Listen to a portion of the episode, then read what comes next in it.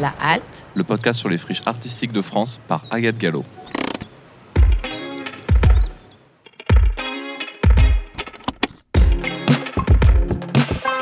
un podcast de quartier libre.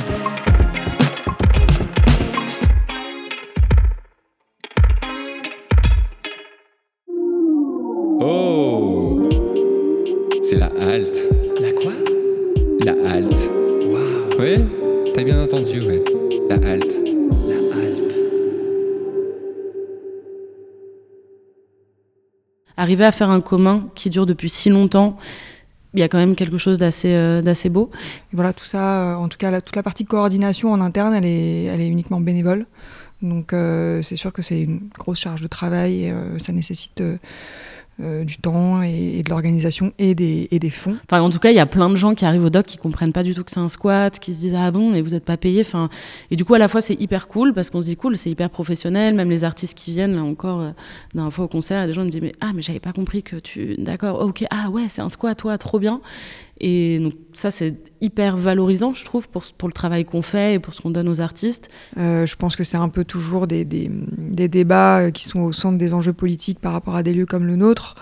C'est qu'effectivement, d'une part, on fait un travail de gardiennage euh, qui est une grande économie pour le propriétaire, et par ailleurs, on crée de la valeur dans un quartier en proposant une offre culturelle qui vient généralement combler une, défaillance politique.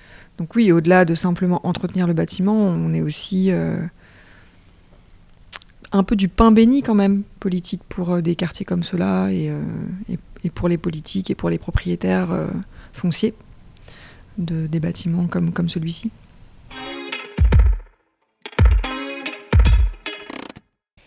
Bonjour à toutes et à tous et bienvenue dans ce 14e épisode du podcast de la Halte. Nouveau modèle de friche pour un nouvel épisode. Nous sommes toujours en région parisienne et pour cet épisode, nous sommes à Paris intramuros plus exactement.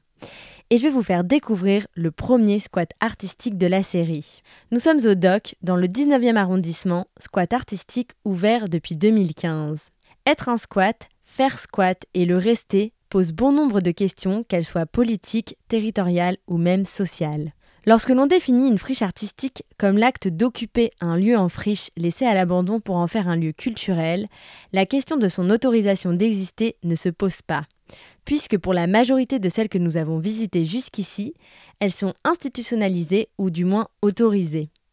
Là où lorsque l'on définit un squat artistique comme l'occupation d'un bâtiment vide sans autorisation officielle pour travailler et créer, la question de son autorisation est bel et bien visible et la question de son illégalité est donc mise en avant. Faire squat est à la fois un acte politique, mais elle est également un moyen économique d'accéder à un lieu de travail. Pour la petite histoire, on sait que les premiers squats artistiques sont apparus à Paris dans les années 80, généralement dans les zones plutôt périphériques, et que depuis la fin des années 90, les squats se trouvent plus facilement dans le centre de Paris.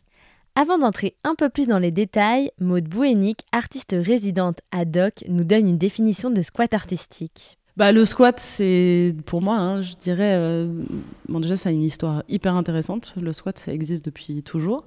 Et pour moi, c'est forcément politique à partir du moment où on se dit euh, être dans un squat. Après, c'est pas forcément volontaire. Ça veut dire, c'est pas forcément. euh, Il y a des gens qui ont envie de, vivre dans le monde du squat et d'autres, bon, bah, c'est plus un truc précaire.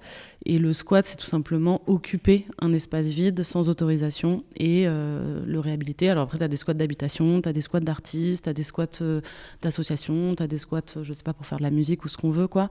Souvent artistique quand même ou souvent d'habitation. Et. Et du coup, voilà, c'est un espace. euh, après, ça implique plein de choses, le squat. Il y a, des- côtés hyper négatifs dans le sens où, bon, nous, on a beaucoup de chance ici, mais forcément, tu montes un squat, surtout que là, les, lois euh, se durcissent et tout ferme de plus en plus à Paris. Euh, donc, forcément, quand tu ouvres un lieu, dépendamment du propriétaire, tu as quand même une expulsion en général 99% du temps. Ça implique que tu sais pas trop. Enfin, nous, en vrai, là, on pourrait se dire qu'on peut être viré du jour au lendemain tout le temps. Donc c'est compliqué aussi de- de- d'envisager des choses hyper à long terme. Et en même temps cette demi enfin c'est une précarité mais en même temps ça te permet aussi de faire des trucs euh, sur le moment quoi. Et, et du coup ça t'amène à des choses euh, enfin tout est possible en fait. Et ça c'est assez cool. Et nous c'est vrai qu'on a mis des forces euh, énormes dans des événements assez dingues ou des invitations d'artistes où ils créent des trucs assez fous parce qu'en fait on fait ce qu'on veut et que on ne doit rien aussi à vis-à-vis de la programmation, tu vois, à partir du moment où, es, euh, as, bon, déjà si tu as un loyer, évidemment, il te faut une, une, rentabilité financière qui est évidente. Nous, on a moins cette pression, même si elle existe, parce qu'il faut payer euh, plein de choses et aussi les admins, etc. Mais euh, bon, bah, s'il y a un mois où il n'y a rien, il n'y a rien, en fait, c'est la vie. Et, et aussi, bah, si, quand tu as des subventions, tu dois faire un petit retour, un petit bilan, disons que tu as invité tel artiste et que machin. Là, on fait ce qu'on veut, quoi. Donc aussi, euh, après, tu as plein de squats différents. On a qui sont beaucoup plus militants que d'autres. Moi, je dirais pas qu'on est un squat militant ici. Il y a des gens qui sont très militants. Mais c'est pas une volonté d'être politisé. Après, ça, c'est vraiment moi. À partir du moment où on est dans un squat, il y a une dimension politique. Donc c'est selon quoi. Mais voilà. Cela fait déjà 8 ans que Doc a pris place dans cet ancien lycée Jean Carré, au 26 rue du Docteur Potin, dans le 19e arrondissement de Paris. Né d'une envie d'offrir des espaces de production et de diffusion pour les artistes, Doc compte aujourd'hui plus d'une centaine d'artistes résidents. Maude Bouénic, Noémie Monnier et Jérôme Valton nous racontent l'histoire de Doc et sa période incontournable de travaux dont on adore les anecdotes. Du coup, c'est un espace de 3500 m2 qui un ancien lycée technique euh, appartenant au conseil régional qui était euh, inoccupé depuis plus, d'une dizaine d'années, il me semble. Doc, euh, du coup, on a, le, le bâtiment a été ouvert en mars 2015. Alors, bah, c'était un lycée. Euh, nous, on est l'annexe technique du lycée Jean Carré. Le lycée général, il est en face euh, dans, la, dans la, le petit passage qui est maintenant, c'est des travaux pour faire une médiathèque. Et le doc, pourquoi? Parce qu'on est rue du docteur Potin. Et du coup, c'est vraiment le doc DOC, comme si on allait chez le doc. Et la salle Gallo, qui est la salle d'événementiel, parce que euh, le docteur Potin était un cardiologue qui travaillait sur les battements du cœur et qui avait comparé ça au galop d'un cheval. Voilà, ça va très loin. En fait, le bâtiment était dans un état déplorable. Il était, euh, la, région avait un gardien ici euh, pendant un moment qui devait être dans les anciens appartements du directeur, qui est notre cuisine collective maintenant. Mais les, le bâtiment était horrible. Il y avait du papier journal sur toutes les fenêtres. Les peintures étaient, enfin, voilà, sans nom. L'électricité était sabotée, l'eau était sabotée, il n'y avait plus rien de fonctionnel. Donc c'est ce qui a permis qu'on puisse continuer l'activité aussi, c'est que les, collectivités ont, remarqué qu'on travaillait bien, qu'on prenait soin du bâtiment. Et on avait investi, je crois que c'était quoi C'était 18 ou 30 000 euros d'investissement pour la réfection du bâtiment dès le début. Moi, je suis arrivée juste après. je suis arrivée dans un bâtiment qui était déjà très étonnamment euh, enfin, reta retapé, sans, ouais, tout à fait. Euh, après, euh, ça s'est fait aussi dans le temps, hein, c'est-à-dire que je pense que c'est plutôt euh, vraiment effectivement les fluides, les, le gros œuvre et puis surtout un gros travail de, clean, de nettoyage. Et puis ensuite, chaque année, il y a des chantiers collectifs dans lesquels il y a certaines tâches qui sont qui sont, enfin, certains aspects qui sont améliorés, certaines tâches qui sont prises en charge, que ce soit l'électricité, que ce soit la façade, le, toit, enfin des, des réflexions euh, de plus ou moins grosses œuvres euh, avec, euh, avec les petites mains qui, qui, sont disponibles à ce moment-là pour, pour y participer. Alors, le doc, moi, quand je suis arrivée, c'était pas encore officiel. Donc il euh, y avait même pas, enfin peut-être le procès était en cours, tu vois. Et moi je cherchais une salle de répétition parce que j'étais déjà dans un lieu à Boulogne qui avait fermé.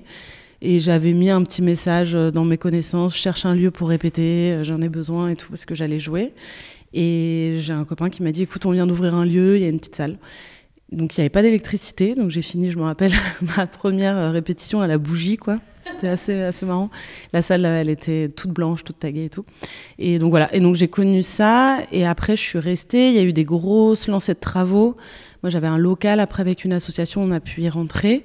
Comme ça on était dans les premiers, et voilà. Et puis après, euh, moi j'ai mon atelier, je fais plein de trucs, et on a créé la salle, parce qu'il n'y avait rien. Et voilà, donc on a créé ça avec les gars euh, qui sont plus là maintenant, mais euh, voilà, ils sont, sont partis faire d'autres aventures. Mais. Alors il y a les halles qui sont condamnées, il y a le jardin, et ouais, c'est 3000 mètres carrés sur trois étages plus les rez-de-chaussée. Donc ça fait beaucoup de, beaucoup d'espace. Et quand on a ouvert, enfin, du coup, quand les personnes ont ouvert vraiment au début, ils étaient allez, 5 ou 10, après 15. Moi, je pense quand je suis arrivée, on était à peu près 20 personnes. Et donc, il y a eu un appel à artistes pour euh, venir euh, bah, prendre l'espace et faire des ateliers, faire les travaux, parce qu'il y avait vraiment rien. On a lancé, donc, il y avait les personnes du lieu, du début. Et on a lancé des travaux un peu collectifs. Donc il y avait les copains qui venaient, qui, sont venus nous, nous, donner des coups de main. On appelait ça les Pimp My Doc. On faisait carrément des événements Facebook, c'était marrant. Et euh, voilà, et c'était trop cool, quoi. Et bon, après, c'était des trucs de. Comme c'est autogéré, si tu veux, c'était des petites finances au début. On a commencé à faire des petits événements pour commencer à, à financer. Et puis aussi les. On appelle ça Les adhésions hein, d'ateliers. Et donc voilà, et donc tout ça, c'est arrivé. On a tout repimpé. Mais encore maintenant, il y a des chantiers tous les trimestres, quoi. Pour mieux se représenter cet ancien lycée devenu un squat artistique, on se laisse guider par Raphaël pour découvrir Doc dans une nouvelle visite guidée sonore. Euh, du coup, moi je suis Raphaël. Euh, je travaille euh, bah, pour l'association Doc. Donc, Doc, c'est un, collectif qui s'est installé dans un ancien lycée, dans le 19e arrondissement. Et en fait, on a d'abord un, collectif euh, avec des artistes qui occupent des ateliers. Euh, et parallèlement, on organise aussi des événements, euh, c'est-à-dire des concerts, des expositions. et donc, on mène à la fois une action de production artistique et aussi de, plutôt de diffusion culturelle. si vous voulez, je vous fais visiter. Donc là, on passe par l'entrée où il y a écrit Dog juste au-dessus et on passe une porte rouge euh, à laquelle il faut sonner ou à laquelle il faut appeler pour pouvoir euh, entrer. Euh, à laquelle il faut appeler. on est, quatre personnes à peu près dans le bureau. où on est là toute la semaine en fait, on s'occupe de la partie plutôt administrative. Et après le reste de l'assaut marche essentiellement à, avec euh, les artistes qui sont sur place et qui du coup se portent bénévoles euh, pour euh, organiser les événements, mais aussi toute la partie de programmation. et du coup, c'est un lieu qui est plutôt, on peut dire, co-géré en fait par les personnes qui y résident. et on a aussi un fonctionnement un peu, on essaie le plus horizontal possible. Où on, on sépare l'organisation en différents comités. Euh, et où du coup on va par, exemple avoir des personnes qui s'occupent euh, de l'entretien du bâtiment, euh, des personnes qui vont plutôt s'occuper de la programmation et de l'organisation des événements. Et, ensuite on se regroupe tous les mois pour discuter des questions d'organisation en, assemblée générale c'est un peu sur ce mode de fonctionnement en fait que qu'on peut se répartir les tâches et, euh, et s'organiser parce qu'il y a pas mal de choses à faire comme c'est un lieu qui est, qui est assez grand. Euh, euh, je, franchement, je pense que ça doit faire facilement 2000. Ouais. on, a aussi, on a des espaces qui ne sont pas utilisables parce qu'on ne on peut pas faire de travaux, mais facilement 2000, ouais, je pense. Euh, je ne sais pas si vous voulez qu'on passe par la salle d'exposition. Ouais.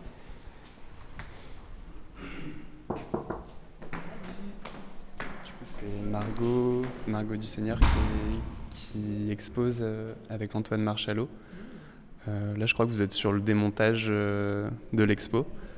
Euh, Bonjour. Ouais. Bonjour.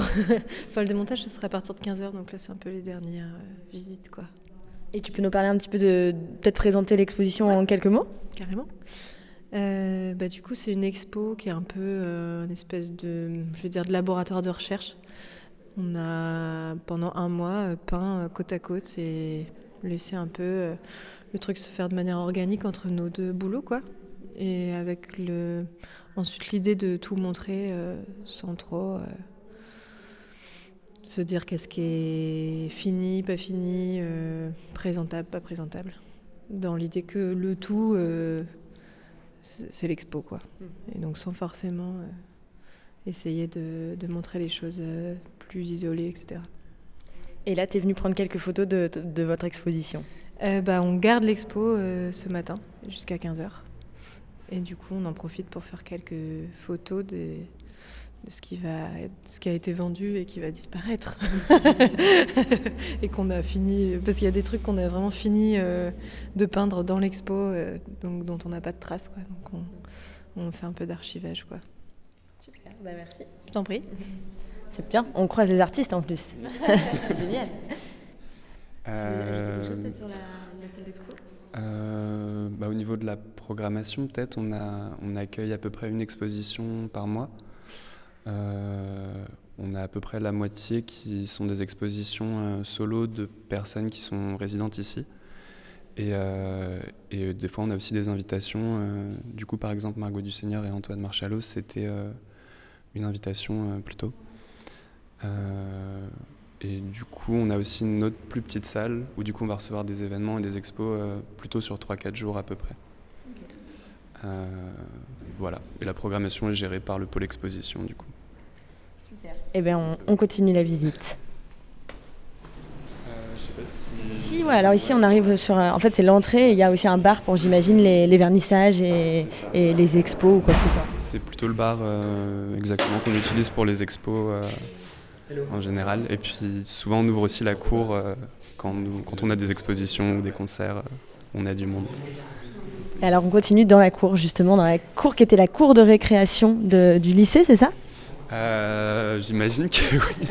En fait, ça donne aussi sur euh, des sheds où il y avait les ateliers techniques euh, qui du coup sont pas réhabilités. Mais euh, on a aussi un, un jardin dans le fond. Euh, je sais pas si vous avez été visiter euh, Sprague ou ouais. On les aura dans le podcast. Ok, ça marche. Et, euh, et du coup, pareil, on a un pôle jardin qui s'occupe de gérer ce lieu, euh, dans lequel on n'organise pas forcément d'événements parce que du coup, on a des habitants tout autour. Et euh, donc, du coup, on essaie de faire le moins de bruit possible. et, euh, mais des fois, on fait des, des lectures ou des événements calmes. par exemple, on a déjà fait un concert d'ambiance pendant l'été. Mais voilà, c'est plutôt un lieu qu'on essaie de garder tranquille, où on peut se poser quand il fait bon. Je pense qu'on peut peut-être continuer, si vous voulez, dans le réfectoire, du coup. Vous avez, vous avez gardé tous les noms euh, de l'ancien lycée, euh, la cour, euh, le... bon la cour ça peut être utilisé pour tout, mais le réfectoire aussi. Ouais, c'est euh, ça. Enfin, sauf du coup la salle d'exposition qui était l'ancien gymnase. Mais, euh, mais on a essayé de garder quelques références euh, par-ci par-là.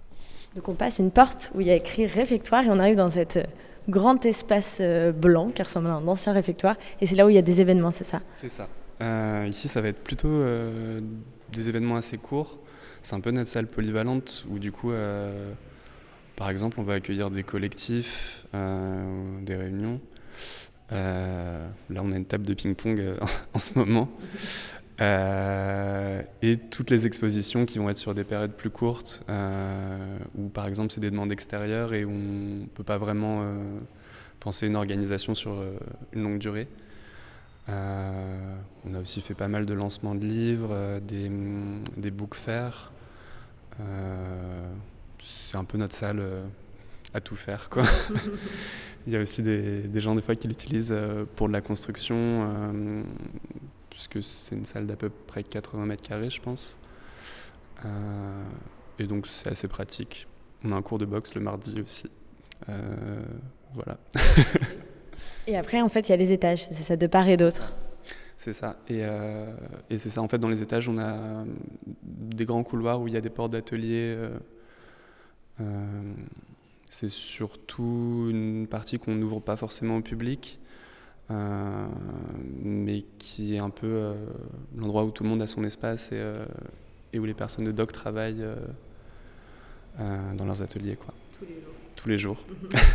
Ou pas tous les jours, mais, mais où en tout cas, euh, c'est là que se produisent euh, la plupart des pièces qui sortent euh, de doc. On fait un petit tour puisque nous on aime bien aller là où le public ne veut pas aller. Là, du coup, on est dans l'atelier métal. Euh, en ce moment, il est en cours d'attribution. On a lancé un appel à, à candidature euh, auquel on a plusieurs collectifs qui ont répondu euh, et où du coup, on est en train de, statuer sur euh, quel collectif va reprendre l'atelier. Euh, le fonctionnement des ateliers euh, collectifs du coup, parce que c'est un atelier collectif, au même titre que l'atelier bois ou l'atelier céramique. C'est des ateliers qui sont gérés 50-50 par l'assaut et par le collectif qui du coup occupe l'atelier. Et ça permet que les personnes qui sont en résidence ici puissent utiliser l'atelier et que c'est compris en fait dans leur, euh, leur, participation à l'association. Et euh, ça nous arrive aussi d'accueillir des demandes extérieures euh, quand on a de la place dans l'atelier, du coup, où on demande une, une contribution assez faible en fait pour utiliser les machines et pour produire. ça peut être des décors, des pièces ou des objets pour des associations, par exemple. Euh, bon, là c'est un peu vide, mais euh, le collectif va ramener aussi euh, des machines pour l'espace. Et juste à côté, il y a l'atelier collectif de céramique. Et je pense que vous avez vu Raphaël du coup. Donc là, on arrive au premier étage où la lumière fut. et donc, de tout à droite, en fait, on a tous les ateliers d'artistes. c'est ça. Et de l'autre côté, du coup, ça donne sur la cour. Bon, après, c'est un couloir, c'est pas la partie qui a l'air la plus vivante. Euh, ce qui est intéressant, c'est plutôt ce qui se passe derrière, euh, côté atelier. Mais, euh, mais voilà, c'est un peu l'espace de transition entre la vie du collectif et puis les, les parties qui sont plus compartimentées avec les ateliers, qui sont souvent partagés quand même entre différents artistes. Euh, peut-être qu'on peut monter au deuxième. Il y a encore un endroit intéressant. Euh, par où on passe par là, peut-être? On peut passer par là ou par là. Allez, allez par là. Il y a trop de portes. Euh, du coup, là, on est au deuxième étage. c'est là qu'on stocke aussi, bah, du coup, comme là, on a un tournage en salle galop, qui est notre salle de spectacle plutôt. Et du coup, on a tendance à un peu sortir tous les fauteuils où on fait nos projections. Quand on a besoin de libérer la salle, on les met ici. Euh, du coup, euh, voilà. Sinon, c'est un peu comme le premier étage. Euh, c'est plutôt un lieu de passage. c'est aussi le chemin des toilettes quand on accueille des événements.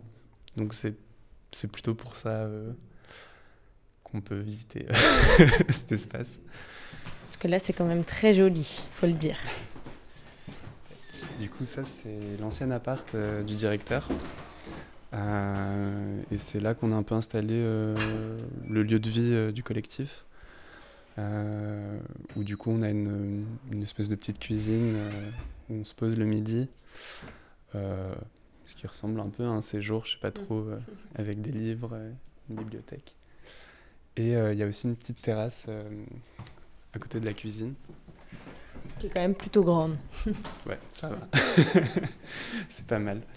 Mais, euh, mais, du coup, on essaie de garder ce lieu euh, plutôt euh, fermé en général. Enfin, je veux dire, on utilise, c'est ça.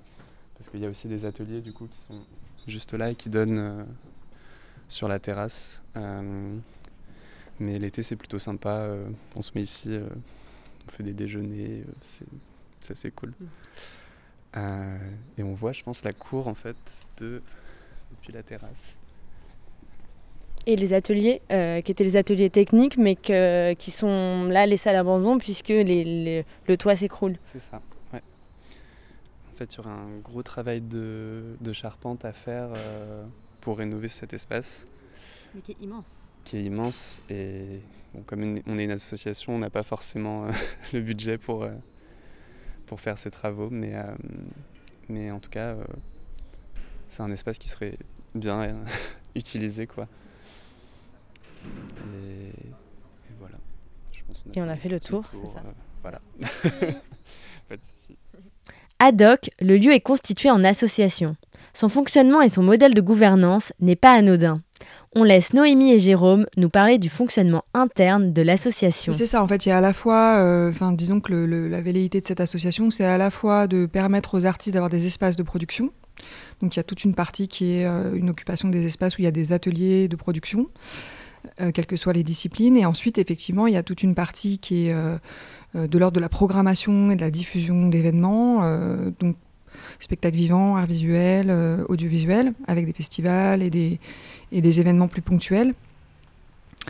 Euh, pour ça, il y a plusieurs espaces qui sont dédiés à la diffusion et il y a des équipes qui travaillent à une programmation. Donc ça, c'est des équipes qui travaillent de manière bénévole, mais après, il y a aussi des collaborations ponctuelles ou plus régulières avec euh, des gens de l'extérieur qui peuvent euh, proposer des événements, des principes, des cycles. Et, voilà, donc en fait, c'est une J'irai une programmation qui est assez mixte. En tout cas, il y a, un désir euh, à la fois d'être à l'initiative de ce qu'on propose et en même temps d'être ouvert aux propositions qui pourraient venir de l'extérieur et euh, une articulation entre différents formats et voilà, différentes disciplines, euh, différentes façons de fonctionner. Et, voilà, tout ça, en tout cas, toute la partie coordination en interne, elle est, elle est uniquement bénévole. Donc c'est sûr que c'est une grosse charge de travail et ça nécessite euh, du temps et, de l'organisation et des, fonds aussi. donc ça peut-être qu'on en parlera après, mais euh, il y a aussi toute la question de comment est-ce qu'on finance euh, ces événements. en fait, en 2019, on a changé nos statuts pour changer le modèle d'association qu'on était. À l'origine, depuis 2015, on était selon un bureau conventionnel avec un président, vice-président, trésorier, secrétaire. En 2018, on a mené un séminaire en interne pour savoir comment on pouvait réorganiser ce modèle de gouvernance et, euh, qui consistait à répartir les tâches de travail qui étaient induites, imputées à, l'administrateur pour que le collectif prenne plus part. Du coup, on a, fait, euh, on a créé une collégiale à cinq coprésidents, chacun responsable d'un comité, de comité opérationnel pour gérer l'événement, le réseau, la, gestion. Euh, le bâtiment. Et le bâtiment, principalement. Et, un sixième comité de médiation pour des questions de litige en interne, ou voilà, un suivi plus, plus dans le ressenti des affaires. Donc en fait, cette nouvelle structuration, elle a permis de décharger et les membres du conseil d'administration et l'administrateur ou l'administratrice. Euh, il a permis aussi euh, de proposer des nouvelles voies d'entrée pour euh, les résidents parce qu'en fait, c'était pas forcément évident de, de, savoir à quel endroit on a besoin de de force vive. Donc là, ça permet euh, bah, aux gens euh, euh, qui savent bricoler d'être dans le comité bâtiment, de s'occuper du bâtiment, aux gens qui ont, voilà, qui ont une connaissance un peu des réseaux sociaux ou des enjeux de communication. Chacun trouve un peu sa place et sa manière de, s'investir aussi au sein de l'association grâce à ce système. Et c'est vraiment quelque chose qui vient, je dirais, se structurer perpendiculairement aux pôles. En fait, les pôles en interne, donc art visuel, musique, euh, euh, cinéma audiovisuel, euh, etc., sont des organes qui sont en charge bah, d'organiser l'activité artistique de l'association. Et les comités, c'est vraiment donc des, des, structures transversales qui viennent prendre en charge l'organisation de l'association. Donc c'est deux choses qu'on a eu besoin de distinguer parce que sinon, en fait, il y avait aussi une grande confusion entre bah, les besoins artistiques et les besoins logistiques et organisationnels. ça reste les comités restent des modèles expérimentaux. Enfin, toute la gouvernance elle-même est un, modèle expérimental où, comme pour les services civiques que tu disais tout à l'heure, c'est chacun un peu ses skills euh, derrière lui, peut aider, contribuer euh, dans son bénévolat, dans la gouvernance, pour mener certains chantiers. Oui, puis il y, a toujours, il y a toujours des ajustements, il y a toujours des, réflexions, des débats qui sont en cours aussi en interne sur ce qui fonctionne, ce qui fonctionne moins. Et ça fait aussi partie de, je dirais, de notre identité, quoi, cette euh, réflexion perpétuelle aussi sur les modes de fonctionnement euh, en cours et à venir. Et dans le but de garder une, horizontalité complète systématiquement, euh, enfin, l'inclusivité, tout ça, quelque chose d'équitable en fait, on est très nombreux et nombreuses au doc. Pour être un peu honnête, dans un énorme collectif comme ça, tout le monde n'a pas le même degré d'investissement, ce qui est assez logique en soi. Mais du coup, on a créé aussi, en fait, pour deux raisons. La, création de comités, elle s'est faite déjà parce qu'on veut... Euh, une gérance euh, complètement euh, horizontale, ce qui est toujours un peu compliqué parce que faire des AG à 95, euh, c'est juste impossible. Donc du coup, l'idée de, comité, c'était que chacun puisse se retrouver dans des espaces et faire remonter ses envies, ses votes, etc. Et du coup, il y a des choses qui sont votées en AG, mais aussi beaucoup en CA, où c'est des représentants de comité, en gros.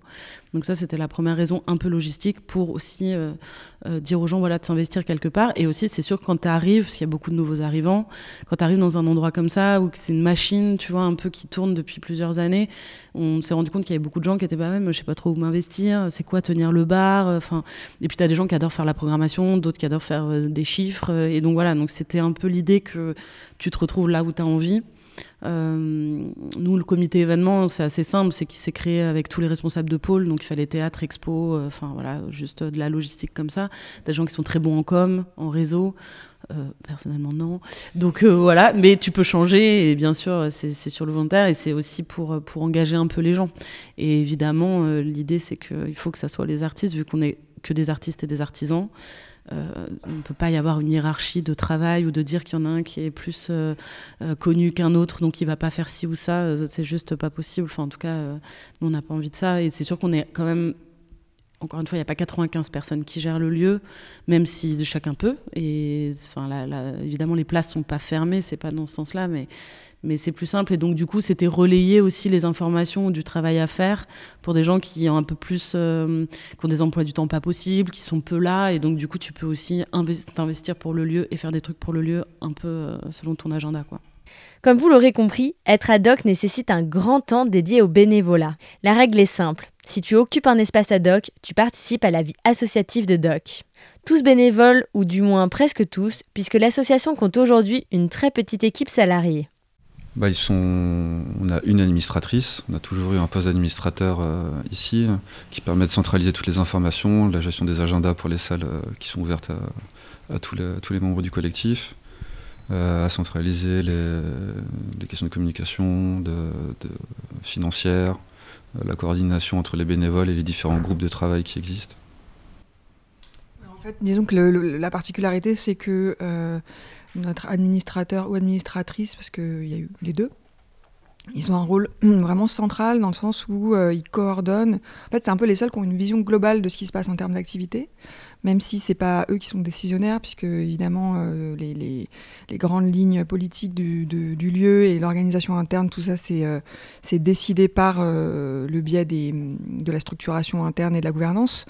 Mais c'est vrai qu'ils ont un rôle clé dans la mesure où ils permettent de relayer et de s'assurer de la faisabilité aussi. Et puis évidemment, il y a tout le suivi des affaires courantes au quotidien, la gestion de tous les différents problèmes logistiques à la fois avec les résidents, mais aussi avec euh, les invités euh, et les gens qui viennent faire des, événements euh, à l'intérieur. Et, voilà, c'est quand même principalement un rôle de supervision, de coordination et de, communication en interne et avec l'extérieur.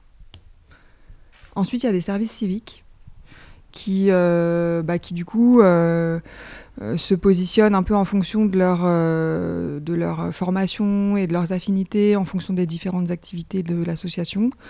Donc ça peut être des profils qui vont plus euh, être en charge de la partie communication, donc euh, le site internet, les réseaux sociaux euh, principalement, ou aider justement à l'organisation des événements, à la programmation, à l'administration aussi, toute la partie comptabilité, gestion qui est importante. Donc voilà, généralement, ils viennent un peu en soutien de l'administrateur ou l'administratrice en poste, et ils participent aussi à toute la coordination et au tout le, tout le travail un peu euh, euh, ponctuel, enfin quotidien dans le bâtiment. Et pour que l'association puisse exister, il est important de parler du modèle économique et c'est Noémie et Jérôme qui nous en disent quelques mots. En fait, euh, donc le, la structure de base, c'est enfin le contrat de base entre les résidents et l'association, c'est qu'il y a des cotisations puisque de fait on est un squat donc on n'a pas de loyer à payer. Donc euh, c'est des cotisations qui sont euh, évaluées à 5 euros du mètre carré pour les ateliers, on va dire privés, donc les ateliers qui sont copartagés.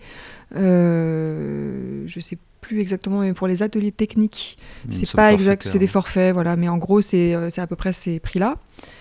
donc ça, ça représente une, première partie du financement de l'association.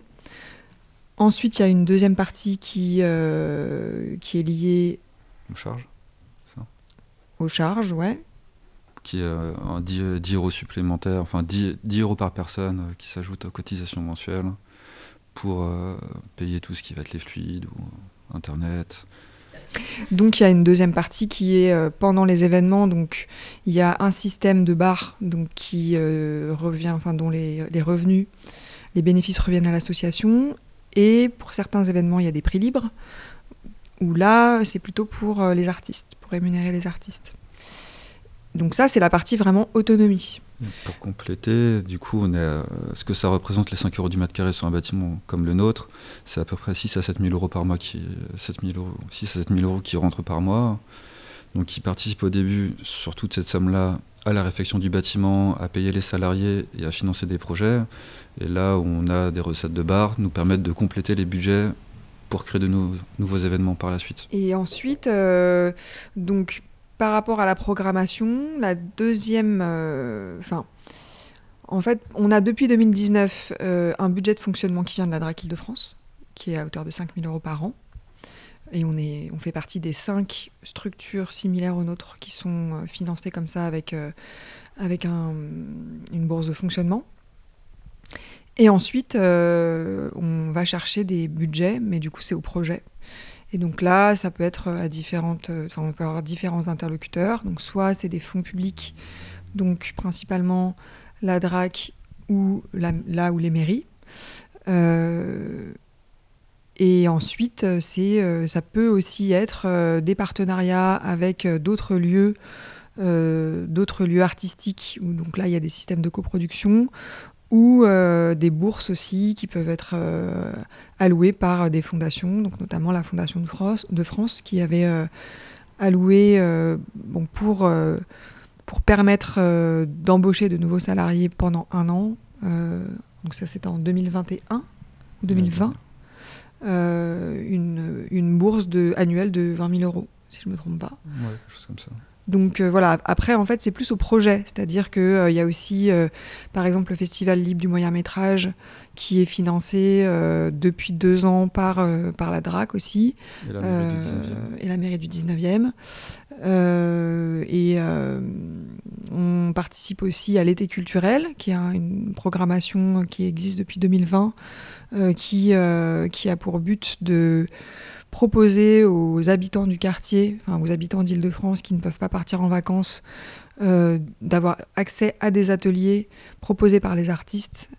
Et donc là, en fait, c'est la DRAC qui rémunère les artistes pour proposer ces ateliers aux habitants. Ça, ça crée aussi du lien avec le territoire. Rester squat est aussi un choix politique de Doc et Jérôme et Noémie nous expliquent ce choix et ses enjeux politiques. En fait, on est au cœur d'une bataille politique dans l'occupation de ce bâtiment, qui est le conseil régional, du coup, qui est plutôt du côté droit, une mairie du 19e, une mairie centrale qui est à gauche. Du coup, on est sur un bâtiment, sur un territoire de gauche, et où, euh, d'autre part, on, remplit une carence programmatique dans le, dans le quartier, hein, comme Noémie disait tout à l'heure. Donc le fait d'avoir des événements, de s'être ouvert au public, d'avoir aussi fait une, réflexion du bâtiment euh, assez nickel, fait qu'on on a leur confiance, on est sérieux à, leur- à leurs yeux, fait qu'on peut continuer à durer. Et de toute façon, on n'a pas d'autre moyen aujourd'hui d'être euh, sans droit ni titre. Tant qu'aucun bailleur veut racheter euh, ce bâtiment, enfin promoteur, qui donne issue à une convention. Mais pour le coup, c'est quelque chose qui arrive. Déjà, la première chose que je, que je pense que c'est important de préciser, c'est qu'on n'est pas tous d'accord en interne sur ces questions. Donc ça aussi, ça fait partie des sujets de débat euh, sans, sempiternels sur euh, voilà, quels sont les, les tenants et les aboutissants, les avantages et les inconvénients de rester squat ou de se conventionner ou euh, d'accéder à un statut plus pérenne et, et plus officiel. Donc, notamment, il y a quand même un enjeu, enfin deux enjeux principaux, je dirais, c'est euh, la liberté de ton et le prix, euh, le prix que ça coûte aux résidents. Sachant que quand même à l'origine, euh, cette association et la mise à disposition des espaces de ce bâtiment sont là pour répondre à une carence et à des besoins d'espace à prix modique pour des artistes précaires. Donc évidemment, aller vers des formes d'institutionnalisation, c'est aussi renoncer à une certaine forme de, de, de- facilité d'accès et de- et de- d'autonomie aussi dans la façon dont on, dont on gère bah, l'activité de l'association.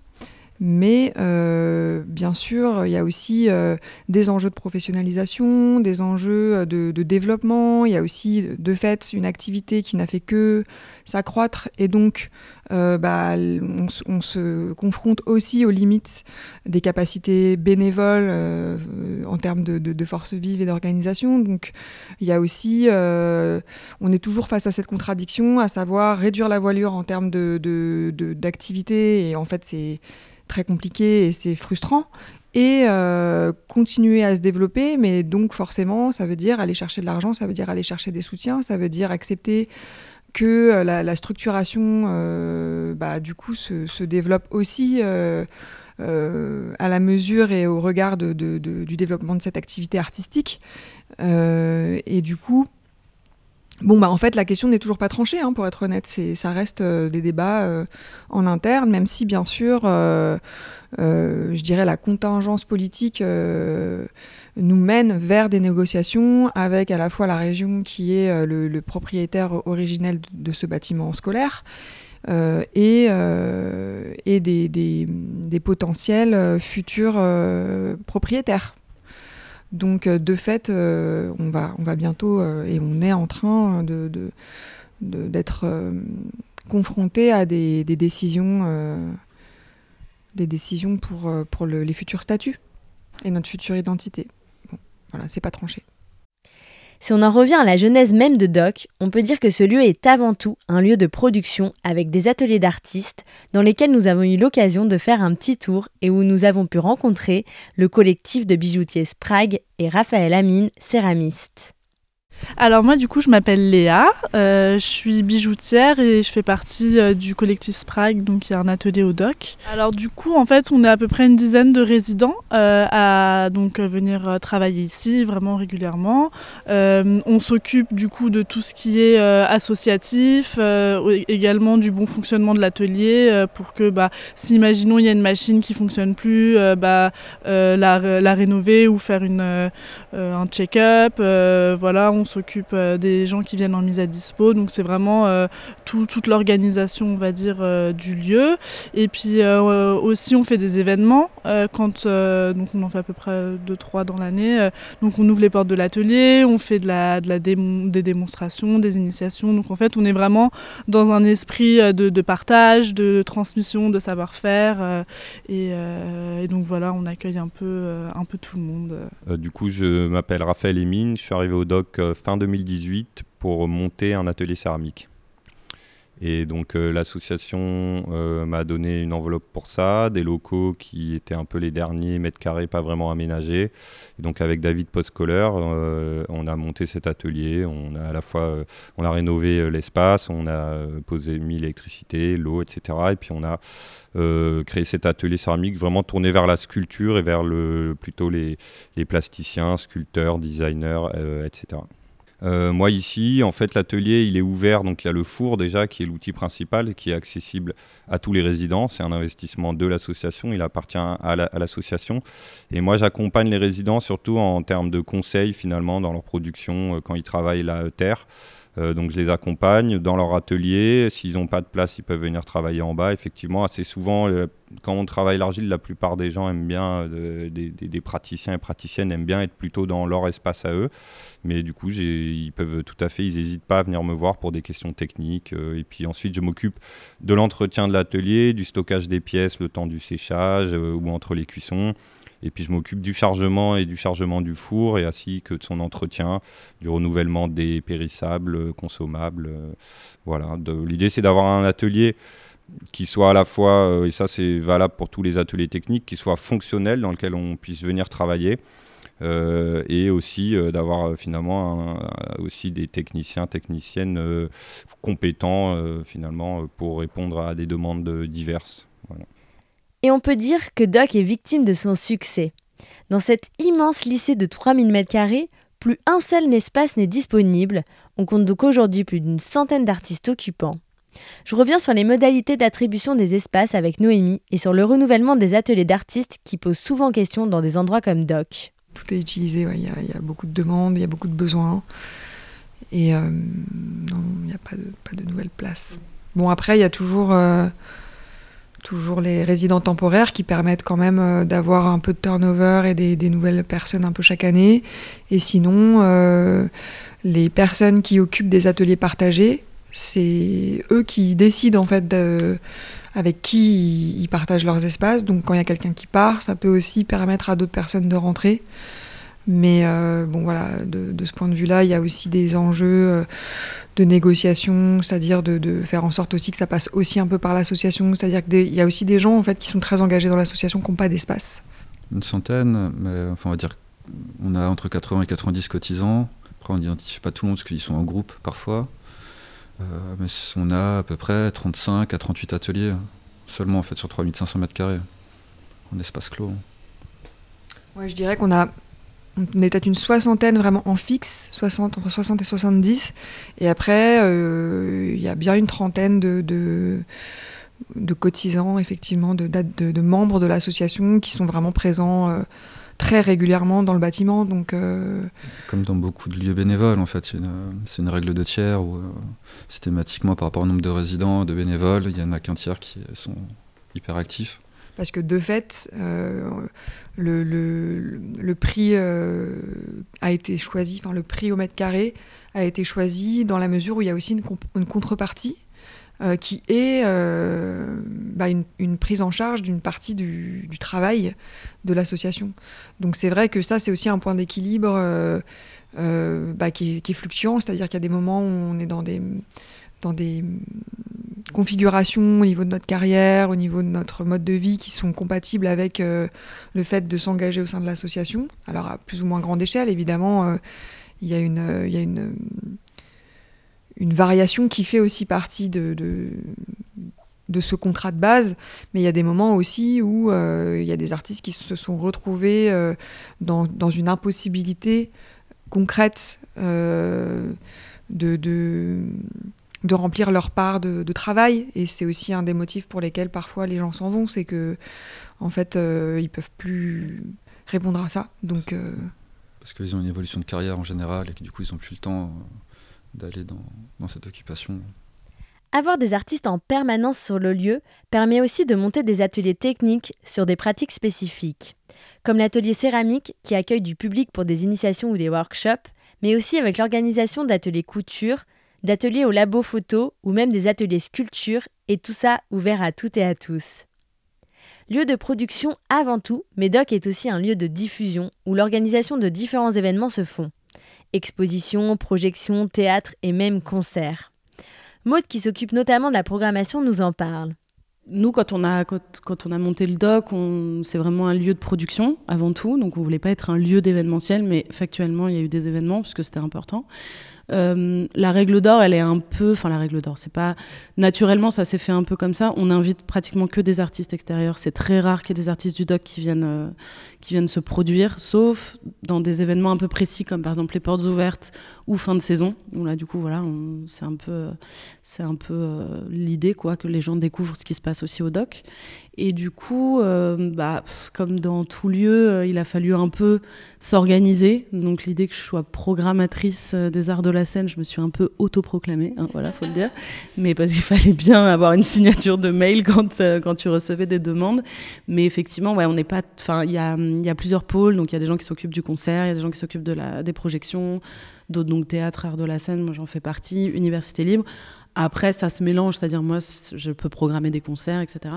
Donc, soit c'est de la programmation qui vient de nous, c'est-à-dire on a vraiment envie d'inviter tel artiste et du coup on organise la soirée. Soit on a des demandes, on a pas mal de demandes. Et après, bah, c'est du boulot. Moi, je sais que la question d'être programmatrice comme dans plein de lieux, c'est-à-dire moi j'ai fait des appels à résidence ou des choses comme ça, et du coup tu reçois des dossiers, tu lis. Moi j'ai un peu horreur de ça.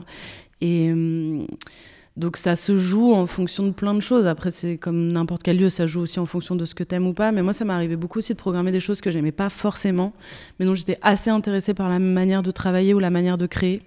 Et, du coup, c'est assez enrichissant parce que tu discutes et t'es pas non plus que dans une programmation avec une seule ligne ou une seule couleur, donc c'est assez cool.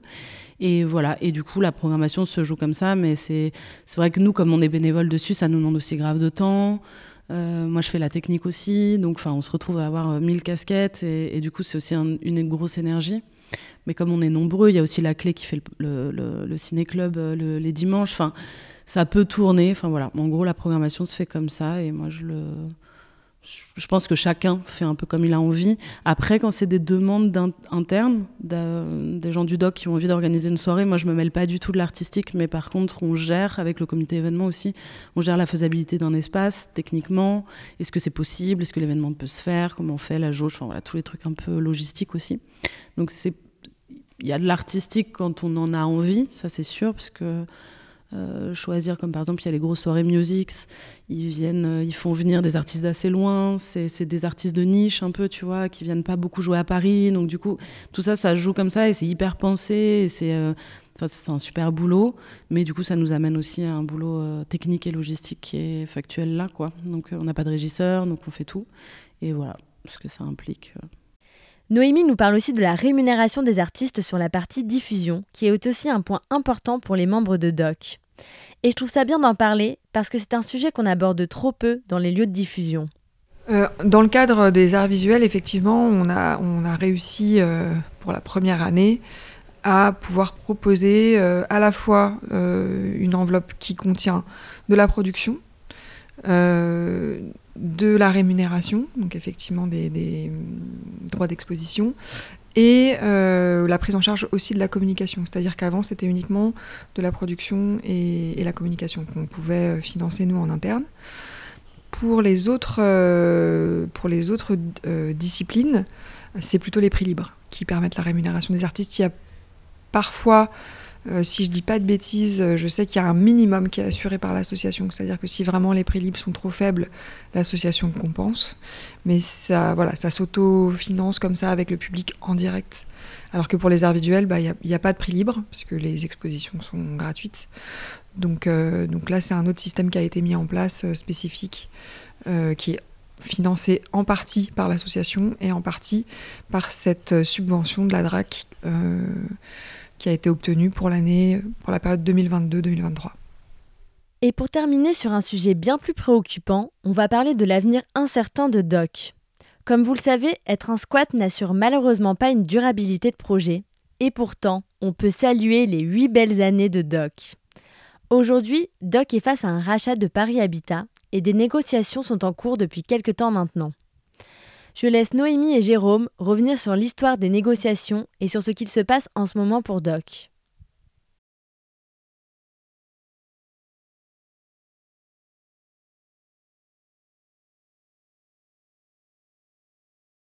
Une sollicitation de la région pour euh, savoir où ils en étaient dans un processus de rachat, car Paris Habitat voulait déjà racheter euh, le bâtiment en 2015 quand on a commencé à l'occuper, ce qui a fait un peu capoter la vente. Et euh, aujourd'hui, ça fait euh, deux ans et demi qu'ils sont revenus euh, nous voir pour nous proposer une co-construction, un programme de co-construction. Donc du coup, Paris Habitat est un bailleur social qui crée du logement. donc c'est ça sa mission, c'est ça son, développement.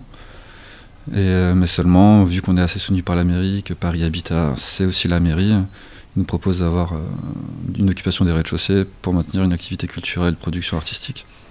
Et là, vous êtes donc dans les discussions euh, pour savoir si vous acceptez ou non, en tant qu'association, cette proposition de co-construction. Là, on n'a pas trop le choix en fait. On est, en, processus de négociation pour savoir quelle, partie du bâtiment on occupe, avec quel type d'activité. Aussi prouver à Paris Habitat qu'il ne développera pas un appel à projet pour l'occupation, de savoir si on est assez sérieux pour mener ce projet qui est quelque chose qui doit se pérenniser sur une centaine d'années. Euh, donc qui nous dépasse complètement, et d'autant plus avec hypothétiquement un rachat qui ferait qu'on occuperait le bâtiment jusqu'à fin 2025, début, début 2026, une période de travaux de deux ans, donc d'inoccupation du bâtiment, mais certainement une relocalisation euh, segmentée euh, du collectif. Et euh, donc nous, ça nous projette aussi loin. On a commencé à occuper ce lieu avant d'avoir 30 ans. Aujourd'hui, on a dépassé ces 30 ans. Et là, ce serait pour récupérer un bâtiment à 40 ans, euh, pour la plupart.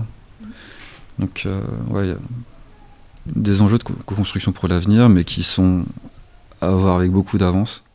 C'est quand même important d'avoir bien à l'esprit que ce qui est sûr, c'est que le, le, doc, euh, qui existera euh, à l'issue de, cette euh, prise de relais sera extrêmement différent d'aujourd'hui. Enfin, structurellement, et au niveau identitaire, au niveau de la composition aussi, probablement de, de ses membres.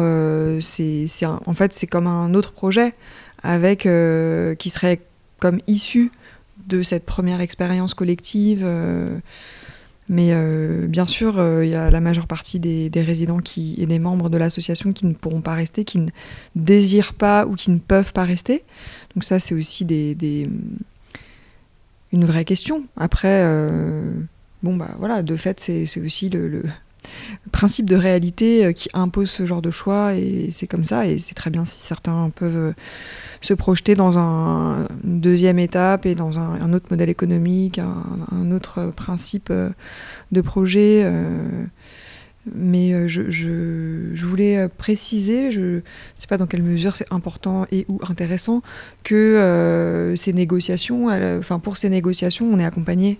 Donc c'est donc Anne Côte, c'est le nom de, cette structure qui euh, est composée par Jean-Philippe Lucas, qui est notre ancien administrateur, donc qui connaît très bien euh, l'historique de, Doc, et euh, Arnaud Hidlon, qui est je ne veux pas le présenter sans trop le connaître, mais c'est quelqu'un qui est très engagé aussi, notamment à la station Gare des Mines, et ils ont tous les deux euh, créé le Sample, qui est aussi un lieu à Bagnolet. Eux, euh, effectivement, dans le cadre de, de- cette négociation entre Doc et Paris Habitat, euh, bah, évidemment, ils apportent une expertise sur des questions euh, administratives, juridiques, financières, dont on avait grandement besoin, parce que, évidemment, ce qui me semblait important de préciser, c'est que autant euh, en interne, euh, expérimenter euh, sur des questions d'organisation, de, coordination, d'administration, de, gestion, euh, c'est déjà pas simple, mais ça, tient.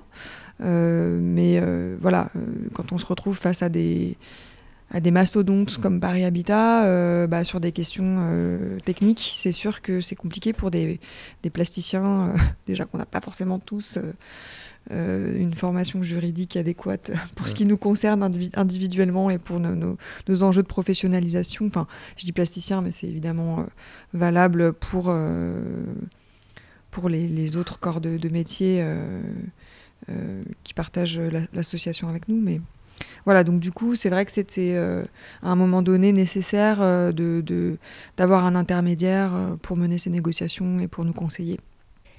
Il n'est plus que jamais temps de faire un tour à Doc, d'y passer une tête sur l'un des événements, d'y rencontrer les artistes occupants et tout simplement de partager cet épisode de podcast pour faire parler d'elles et eux. Merci d'avoir écouté ce 14e épisode de la Halte. Je tiens à remercier toute l'équipe de Doc pour son accueil et surtout un grand merci à Elsa Delalande, notre photographe qui m'a accompagnée sur toute la tournée parisienne du mois de février, qui a réalisé toutes les photos des différentes visites des lieux D'ailleurs, si vous avez envie de visualiser encore mieux Doc, les photos d'Elsa sont sublimes. Alors rendez-vous sur les réseaux sociaux et sur notre site internet. Ah, et aussi, si vous avez envie de rencontrer le collectif Sprague et d'autres artistes résidents, nous avons mis en place des visites d'ateliers sur TikTok. On se donne rendez-vous très bientôt pour un nouvel épisode et le dernier de la tournée parisienne. Et pour suivre l'intégralité de la saison 1 de la halte, rendez-vous sur les plateformes d'écoute et sur quartier-libre.eu. En attendant le prochain épisode, je vous dis à très vite. Si vous aimez, Suivez-nous, likez partagez. et faites-nous vos retours.